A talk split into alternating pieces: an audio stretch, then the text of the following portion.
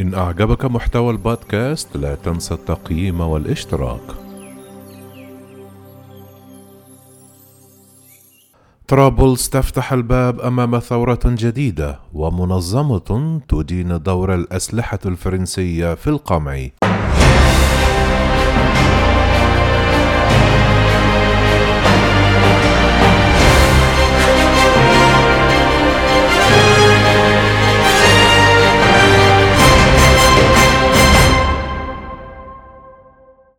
بعد أيام على بدء التظاهرات الاحتجاجية في مدينة طرابلس شمالي لبنان ومع سقوط قتيل جراء الاشتباكات مع الأمن ليلة البارحة بدأت دعوات الناشطين للنزول إلى الشارع في مختلف المناطق بسبب تفاقم الأزمة الاقتصادية في البلاد رغم قرار الإغلاق العام الذي فرضته جائحة كورونا.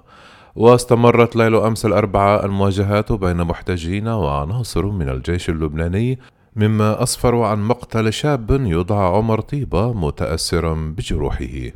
وهنا شددت الباحثة في القانون إلهام بورجس في حديث لها على ضمان وحفظ حقوق التظاهر مع إدانة العنف واستخدام الرصاص الحي ضد المدنيين الذين يعربون عن غضبهم وضيق سبل العيش بهم.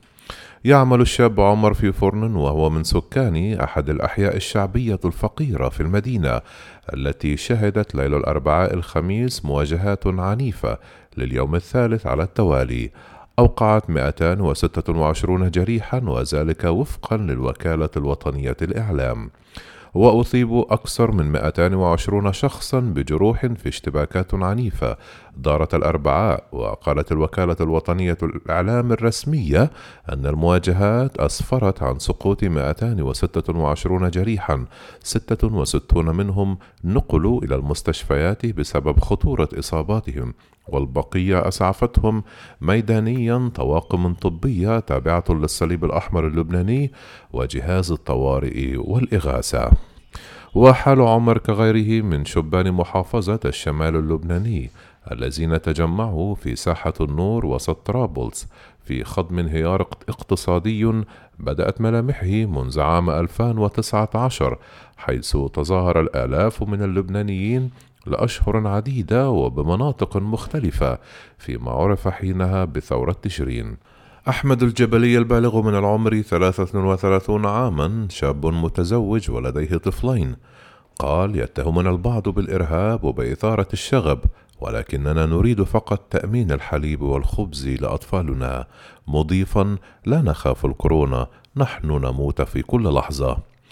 ومن جهته أشار الناشط المدني في المدينة زياد المصري في حديث إلى أن ما دفع الشباب إلى النزول للساحة هو الوضع الاقتصادي المتردي والبطالة المتفشية خصوصا في ظل جائحة كورونا التي كشفت فساد هذه السلطة ومتاجرتها حتى بمرض الناس. وأكدوا أن الشعب اللبناني هو من ينظم التحركات ولم يعد لدى الناس ما يخسروه لكي يخشون الجائحة.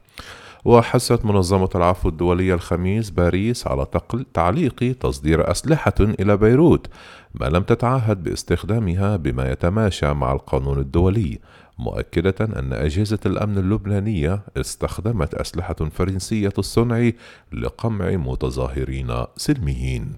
قال مسؤول كسب التأييد للحد من الأسلحة في الفرع الفرنسي لمنظمة العفو الدولية إمريك إلوين في تقرير أن فرنسا لا تزال منذ سنوات تزود قطاع الأمن اللبنانية بمعدات إنقاذ القانون التي استخدمتها لارتكاب أو لتسهيل ارتكاب انتهاكات خطيرة في حقوق الإنسان. وتحقق مختبر أدلة الأزمات وهيئة التحقق الرقمي في المنظمة من صحة 101 مقطع فيديو لاحتجاجات اندلعت صيف عام 2015 امتعاضا من سوء إدارة أزمة النفايات في البلاد وللتظاهرات غير المسبوقة التي شهدها لبنان بدءا من السابع عشر من أكتوبر من عام 2019 احتجاجا على الانهيار الاقتصادي وفشل الطبقة السياسية في تسيير شؤون البلاد. وأفادت عن إصابة ما لا يقل عن ألف محتج بسبب استخدام القوة المفرطة بشكل غير قانوني من جانب قوات الأمن اللبنانية التي استخدمت في الكثير من الأحيان أسلحة إنفاذ القانون الفرنسية الصنع من ضمنها المواد الكيماوية المهيجة مثل الغاز المسيل للدموع والمقذوفات ذات التأثير الحركي مثل الرصاص المطاطي والقاذفات المتعلقة بها. وعن إمكانية توسع رقعة الاحتجاجات قال الناشط السياسي أدهم الحسنية أن الأكيد أن الأوضاع المعيشية تزداد, سو تزداد سوءا والتحركات ستبدأ في عدة مناطق بظل غياب تام لأي حل سريع. هذا ودعت بعض منظمات المجتمع المدني إلى التجمع. عصر اليوم الساعة الرابعة بالتوقيت المحلي في العاصمة بيروت. تحت شعار الشعب جاع وراح سوف يأكل حكامه. هذا ورأى الكاتب والباحث السياسي طارق نشابة أن السلطة اعتبرت جائحة كورونا فرصة لها لتتمكن من ضبط زمام الأمور لصالحها كما هو الحال قبل السابع عشر من أكتوبر. الأمر الذي أظهر فشلها الاقتصادي والإداري. وأمل نشابة في أن تتمدد التظاهرات من ساحة النور إلى كافة المحافظات في لبنان قائلا أن الوجع ليس فقط في الشمال الغضب موجود ولكن فيروس كورونا يخيف عدد كبير جدا من اللبنانيين ولا يمكن تجاهل هذه النقطة فلولا وجودها لرأينا الاعتصامات في كل شارع. كما اعتبر الناشط المدني الطرابلسي زياد المصري بأن المدينة ستعيد الثورة إلى لبنان قطعا لا سيما بعد انفجار مرفأ بيروت الذي دمر العاصمة بأكملها وتقاعست السلطة في إجراء التحقيق اللازم لها على حد تعبيره.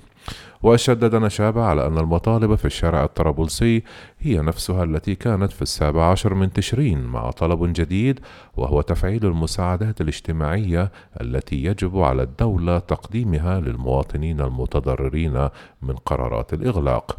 أما عضو اللجنة الإعلامية في حملة الحق ميشيل أبي راشد فاعتبر أن الثورة لم تنتهي ولم تتوقف يوما ولكنها اتخذت إطارا آخرا وهي الندوات السياسية والتثقيف السياسي استعدادا للانتخابات النيابية.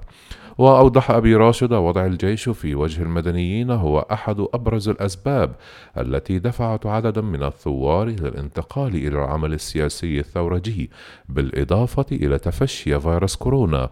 ولكن هذا لا يعني أن الثورة قد توقفت. ووجد قسم كبير من سكان طرابلس ولا سيما العمال اليوميين أنفسهم بدون أي مدخول منذ أن دخلت حيز التنفيذ إجراءات الإغلاق العام. بالإضافة إلى الوضع الصحي شبه الكارثي فقد غرق لبنان في أسوأ أزمة اقتصادية منذ نهاية الحرب الأهلية بين عامي 1975 و 1990 إذ انخفضت قيمة عملته إلى مستوى غير مسبوق وتضاعفت معدلات التضخم في البلاد واضطرت شركات عديدة إلى القيام بعمليات تسريح جماعية لموظفيها. وبات نصف سكان لبنان الآن يعيشون تحت خط الفقر في حين أن الطبقة الحاكمة متهمة بعدم الاكتراث بمشاكلهم. وبعدما كانت حركة الاحتجاج ضد تدابير الإغلاق العام تقتصر فقط على مدينة طرابلس امتدت شرارة الاحتجاجات يومي الثلاثاء والأربعاء إلى مدن أخرى حيث قطع متظاهرون بعض الطرق. ويشهد لبنان منذ نحو أسبوعين إغلاقا عاما مشددا مع حظر التجوال على مدار الساعة يعد من بين الأكثر صرامة في العالم. لكن الفقر الذي فاقمته أزمة اقتصادية لا تنفك تتفاقم. يدفع كثيرين إلى عدم الالتزام سعيا إلى الحفاظ على مصدر رزقهم.